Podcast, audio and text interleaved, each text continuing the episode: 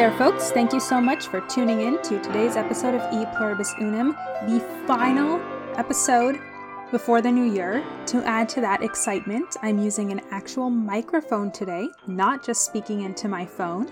So we're getting professional here, folks. We'll see how it goes. Hopefully, the audio quality is better. Please let me know. You can message me on Instagram to let me know how it sounds, and also to let me know that you're listening. That'd be super cool. Just as a reminder, I know it always comes at the end of the episode, but if you're someone like me who doesn't always listen to the credits at the end of the episode of a podcast you're used to listening to, as a reminder, you can follow me on Instagram at conservative Jewish female. You can also find my blog, conservativejewishfemale.blogspot.com, and I would really appreciate you following me on Instagram, hearing your comments. Also, please leave a review and a rating on Apple Podcasts if that's where you listen to the podcast, because apparently the algorithm works some way that if there are reviews and shares and ratings, it is helpful for the podcast, and hopefully we'll get more ears over here. So I would really appreciate that. As I mentioned on Instagram, I would really appreciate you there because of something that happened to me the other day on Instagram.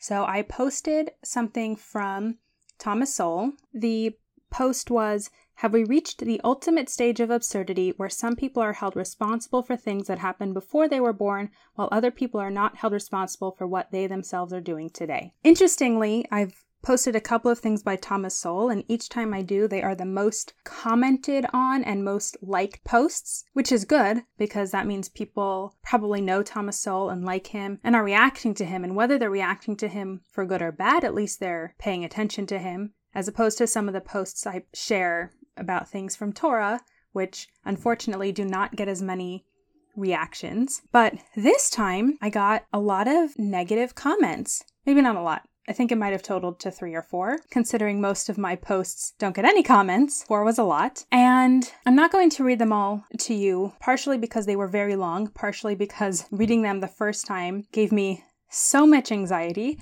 and I now understand why people who frequent the internet don't read the comments because people can be really nasty. But the gist of the comments were along the lines of I don't understand why white people, and as a white person, I'm responsible for the things that my ancestors ancestors may or may not have done or did do. I guess my ancestors did it. They don't know who I am, but they still know that my ancestors did something terrible just because I'm white. How dare I use my religion or I'm using my religion improperly because I don't support abortion, but I still support police and the military, and God is going to judge me, and a whole litany of things that I was accused of. It really bothered me, and I was trying to analyze why it bothered me so much that people I don't know said all these things about me, and I was trying to get over it so that I could sleep. And I realized I don't, it's not so much that I care what these people who don't know me think of me because they don't know me. And everything that they're saying really doesn't have anything to do with me and wasn't personal. And it really has more to do with who they are their own anger and hatred that so fills their heart that they feel the need to speak so vitriolically towards someone on the internet that they've never met. They don't know me, they don't know my religion, Thankfully, they didn't attack my being Jewish, they just attacked my belief in God, and I think they were attacking people who are conservative and also religious generally. If they had said something anti Jewish, that is something I would have responded to, but as it is, I decided not to respond to anything because I don't think, unfortunately, social media is a way to have good conversations, which is why I was so hesitant to even be on social media at all. Because if I post something, but I'm not willing to comment or respond to people's comments, I don't know that it's being helpful to just post things. But since I try primarily to post things that are positive, especially Torah based, and because I think social media maybe is not a good place for discussions, but is at least a place where people can be exposed to different ideas. So I'm just there sort of as an exposer of ideas and not so much as a conversationalist. I would be happy to have conversations with people if the opportunity presented itself, but in this case, I'm just going to let those comments stand because they were attacking me personally and they're people who don't know me. So I don't know that I can really have a good conversation with people who choose to attack me personally without knowing anything about me. But the part, again, that really bothered me about them was that they were just so full of hatred. They truly don't know anything about me because if they did, they wouldn't have said that I don't care about people. They just wouldn't have, well, they might have said some of the things. Clearly, we have a different view of how the world works or how the world should work. But I think I was the most bothered by their assumption of how my religion and my faith in God affects how I live because they got it totally wrong and they clearly don't understand my faith in at all and how truly I believe that all humans are created in the image of God and therefore equally deserving of love and respect and dignity just like these people were created in the image of God and even though they were not nice to me I not going to treat them in the way they treated me I was surprised that they used God and religion. At least the one person who commented, so I think it was a she, has some Christian faith, it seems, of her own. So it's interesting that she, and we all do this, all religious people, we pick and choose what we follow, but you know, that comes down more to personal faith, like whether or not one keeps kosher or how diligent one is about Sabbath, at least in Jewish terms. I'm not as familiar with the different practices in Christianity. Maybe, you know, how often one goes to church, for example. But I would think the basic ideas like be kind to your neighbor, love your neighbor as yourself, and in Christian terms, it's even stronger to love your enemy than it is in Jewish terms. I would think that if she were truly a believer in God, she would act that way towards me. And had she presented her ideas and her objections in a kinder way, I would have responded. But she did not, and so I'm going to let them stand. If there are other people who follow my Instagram who would like to engage in that conversation and respond to their attacks or their politics, then I am happy for it. I just, the internet unfortunately allows for anonymity and so much hatred. And all I can do is spread love and truth and hope that it gets through to people. So the part that really bothered me the most was how angry they are. And I will say I have a newfound empathy for people who make some sort of comment and then the social media mob or the SJWs come after them and they make some sort of lame apology. I don't I still don't think people should apologize when they haven't really done anything wrong except maybe misspoke, especially if they haven't misspoke and they've just said something people don't agree with. However, I do have an empathy and an understanding of the people who do make those apologies because the first thing I wanted to do was apologize to these people, and not because I felt like I had done anything wrong, but because they were so angry. They are so angry and full of hatred, and I don't want someone to have so much hatred. And if there's anything I could do that would help, like if apologizing would help, my instinct is to apologize because I don't want those people to be angry. I know apologizing won't make them less angry. Their anger is internal and something they have to deal with themselves. And all I would do by apologizing would be appear weak in any way they don't know me. So I'm not going to apologize, but I totally understand the people who do. And it's hard. If you're a good person, you want to apologize when people are angry at you because partially for yourself and also for them. So all I can wish for the people who left these angry comments is that they find peace of mind and develop a true empathy for other people who don't agree with them. And if they do love God, that they learn to love their neighbors as as themselves as God commanded. What does always make me think when I'm confronted by this, specifically when it comes to race relations, but also when it comes to the discrimination against people who are gay or transgender or anyone who's discriminated against, I am confronted by the idea, which I read about again in the Book of Jewish Values by Joseph Telushkin, so it's newly on my mind, and on my mind also because of these comments that we're not allowed to stand idly by when we see an injustice being committed.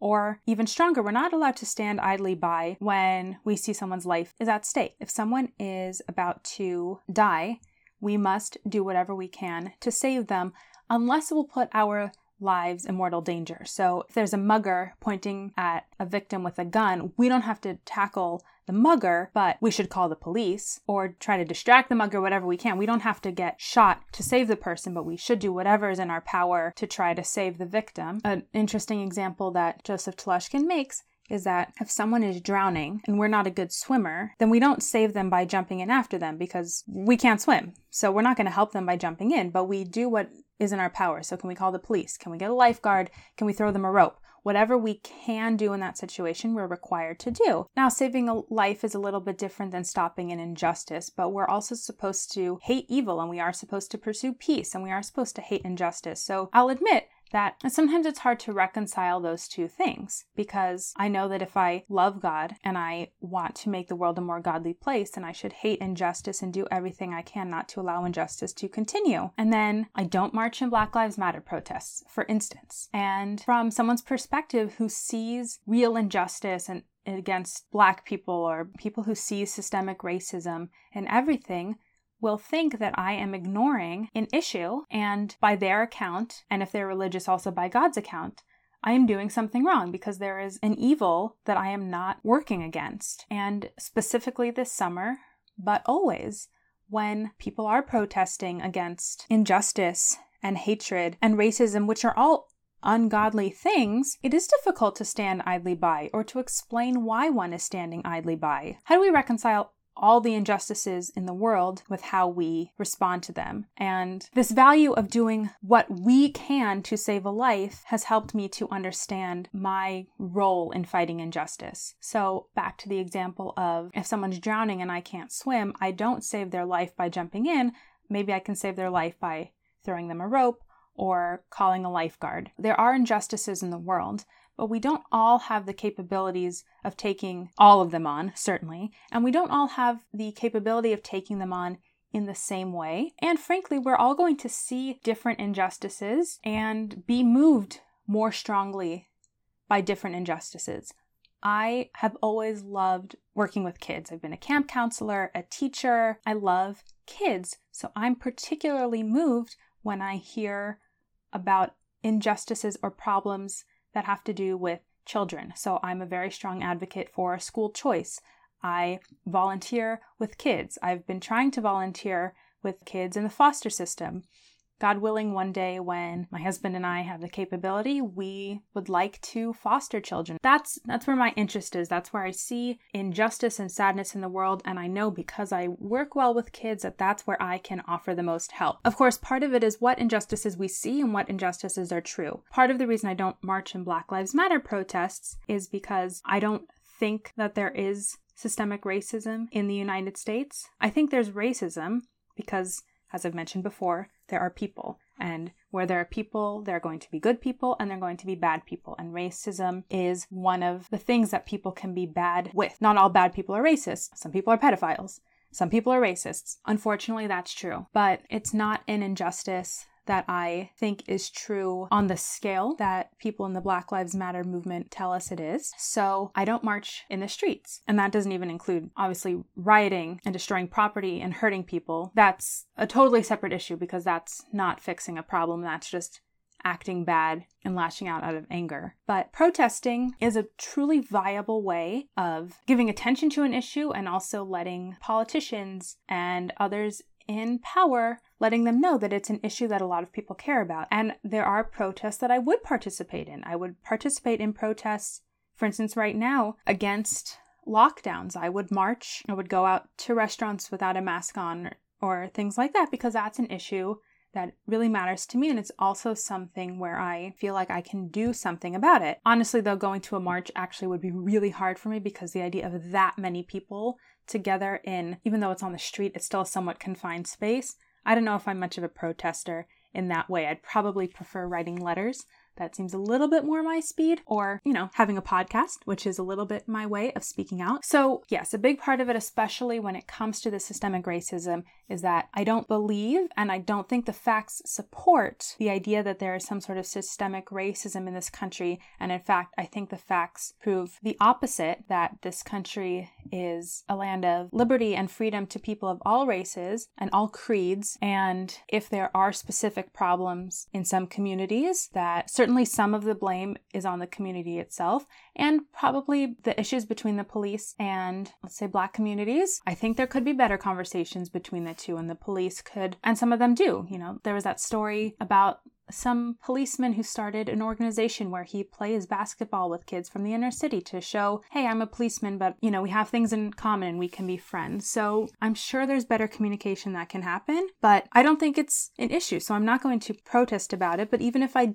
did think it was an issue, it might not be the foremost issue in my mind. And there are so many injustices in the world. We can't all be expected to tackle all of them. We shouldn't contribute to their continuance, but we are allowed to focus on the things that matter most to us and to the things where we think we can do the most good. I will say that people who do riot and protest I believe could probably do better if they chose to take all of their time that they devoted to marching with signs to volunteering, let's say with kids in the inner city and, you know, giving them a better education, tutoring them, helping them prep for colleges or learning how to fill out a job application. So even if I did think it was an issue, I don't think that I would respond in the way that people would want. And I think it's important that we recognize and this is a little bit pointed at the people who are commenting on my Instagram. I know they're not listening, but we can all take it to heart that some issues are going to matter more to us than they do to our friends or family. We can't tell people what issues necessarily to care about. I mean, we can educate them and we can offer ideas of organizations that people can offer money to. But if we know people are working really hard and that they're good people and they work diligently for one issue, then that's the issue that matters to them.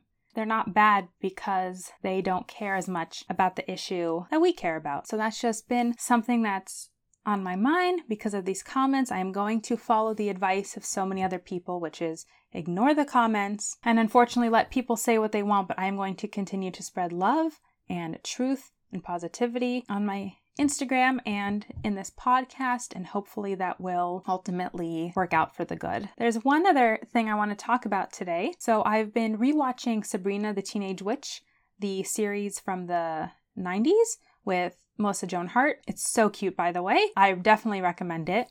But there was an episode the other day where her boyfriend Harvey is expressing that he doesn't want to go to college. They're in high school at this point, and Sabrina is disappointed in his lack of ambition, so she uses her magic to try to give him some ambition. I was watching another TV show the other day, and unfortunately, I don't remember. Oh, I think it might have been Boy Meets World. I could be wrong, but it was a similar TV show to Sabrina from the 90s or 2000s, and it was a teen show. And a similar situation where one of the characters did not want to go to college, and the friend was disappointed and tried to encourage the friend to go to college. Both episodes of these two different shows really bothered me. Sabrina specifically bothered me, but that's because I saw it more recently and there was one additional part of the plot, which was Harvey had ambition. His ambition was to own his own car shop. He wanted to be a mechanic and he wanted to have his own shop. I don't remember in the other show, which now that I'm thinking about it, I'm pretty certain was Boy Meets World and it was Shawn, but I don't remember if Shawn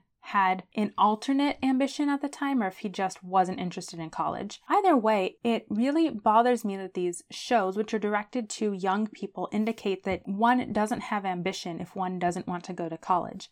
That seems like such a bad message to be sending to young people because it indicates that there is one correct way of doing things. And if you're not doing things in that particular way, then you're ambitionless and you have no path. And there are plenty of kids who don't want to go to college. Certainly there are plenty of kids who don't want to go to college right out of high school. Some might go later, but it's college isn't right for every person right out of high school. And college isn't right for everyone ever. Some people that's just not the way they go. And I'm not talking about the people who drop out and Bill Gates is or the what's the guy? Apple? I can't think of his name, but you all know who I mean. Steve Jobs, you know, who start companies in their garages because they're geniuses. I'm not talking about those people, those are the outliers. I'm talking about the people who have different ambitions. Maybe it is to have an auto mechanic shop or to, I don't know, some other technical or trade thing, or even to be a stay at home parent. There are people who have different ambitions in life that don't require college, and there are plenty of jobs that one can get where one doesn't need college, and also some people don't center their lives around their jobs. So, not everyone needs to go to college and not everyone wants to go to college, but that doesn't mean people don't have ambition. And I don't think that shows which are directed towards teens should indicate that if you don't go to college or don't want to go to college, you don't have ambition, because how bad are those shows making kids who are in that situation feel? Oh, I'm a loser because I don't want to go to college? No, you're not a loser if you don't want to go to college. Some people go to college and some people don't. Some people go right after high school, some return in their 40s. There's no right way to do life in terms of one's education and one's career. And it really bothers me that people should be made to feel bad about their choices. Aren't we're supposed to be accepting of people's lifestyle choices except when it comes to college? It's very unreasonable and very unfair and puts a lot of undue stress on people that that's not that's not where their life is going but they might be really wonderful, brilliant, ambitious, kind people. So what? They don't go to college. They might have so, so much else to offer. So if you are someone who's contemplating college, about to go to college, and you're not sure, don't feel the pressure. If you have a kid who's in high school and they're not sure about college, don't feel bad. My brother is 25 and he's just about to finish community college and head to a four year university. My cousin also went to college a little bit later. I have a friend who's my own age who finished college late, or I shouldn't say late. He went to college after he didn't go right after high school. Some people go to the military first. There's no one right way of doing it. So if you're a parent who has a kid in that situation, don't feel bad. People figure out their lives, and college is not the only way to have success. If you don't go to college, you can still have money and live a comfortable life and have a good career and have a good family. Some of us go to college and study liberal arts and still don't know what we want to do with our lives. So, college is not some magical formula that figures out life for you. It's sort of just a stopgap between high school and real life. And if college isn't for you, then there's nothing wrong with you. It's just not for you, and that's totally fine. Seeing as it is the end of the year, I want to end off this episode with a reminder that it's a really good time to donate to causes. A lot of organizations are doing end of the year campaigns. People like to donate at the end of the year because they want their tax breaks. And, you know, the last day to do it for the tax year 2020 is December 31st. And whatever reason you give charity, whether you do it for the tax refund or you do it because you love the charity, ultimately the money is going to the charity. Is it better for you to do it out of love for a good cause? Absolutely, because you're doing something good, doing something good for the purpose of doing something good, being altruistic is better than doing it for a tax refund, but ultimately the money is still going to a good place. So if the thing that encourages you to give money is that you're going to get a refund on your taxes, then by all means, let that be your reason. There are a lot of good organizations to give money to. If you are looking for end of the year donations, I'm going to recommend two. The first one is the Friendship Circle. They're a really beautiful organization that pairs kids and adults with disabilities, both physical and mental, with a friend who it's often teenage volunteers, but not always. And then the friends hang out just as friends and it so that way the person with a disability isn't always just reminded of their limitations but they have a friend who's there and play video games, maybe go out to, uh, the friends can do whatever together because they're friends. And that's the point. There are also group events. It is a Jewish organization, so the group events are often centered around Jewish holidays. I don't think that the volunteers or participants have to be Jewish, though I don't know for sure. But either way, it's a really beautiful organization that just gives people who might not otherwise have friends a friend. So, Friendship Circle is what you're looking for. And then the other organization is Operation Underground Railroad, and they are involved in freeing people who are currently in the slave market, sex slaves, and other people who are being held against their will. And I believe they operate all over the world. And there are, you know, stories about the work that they do in trying to help people escape and freeing them and returning them to their families and their homes. Unfortunately, slavery is a still a real thing, and there are people, both men and women, boys and girls of all ages, who are in who are slaves for their bodies for very they're I don't even have the words for it, but they're they're abused and they're mistreated and they're slaves, and that's how much worse can it get. So they're a wonderful organization that I also recommend. There are many organizations to contribute to, and everyone has to figure out where he would most like to give his money and what organization he most supports and what is doing the most good. I just wanted to bring those two to your attention, but if you are inclined to donate money, this is the time of year everyone's asking. So thank you so much for listening. I will see you in the new year, and remember, always be a little kinder than necessary. Thank you for listening to E Pluribus Unum. I hope today's episode made you think or brought some clarity and positivity to your day. Subscribe to the show to always get the most recent episode directly to your device. Please leave a rating and a review and share the show with your family, friends, or anyone you think might benefit from a little Torah wisdom and conservative thoughts.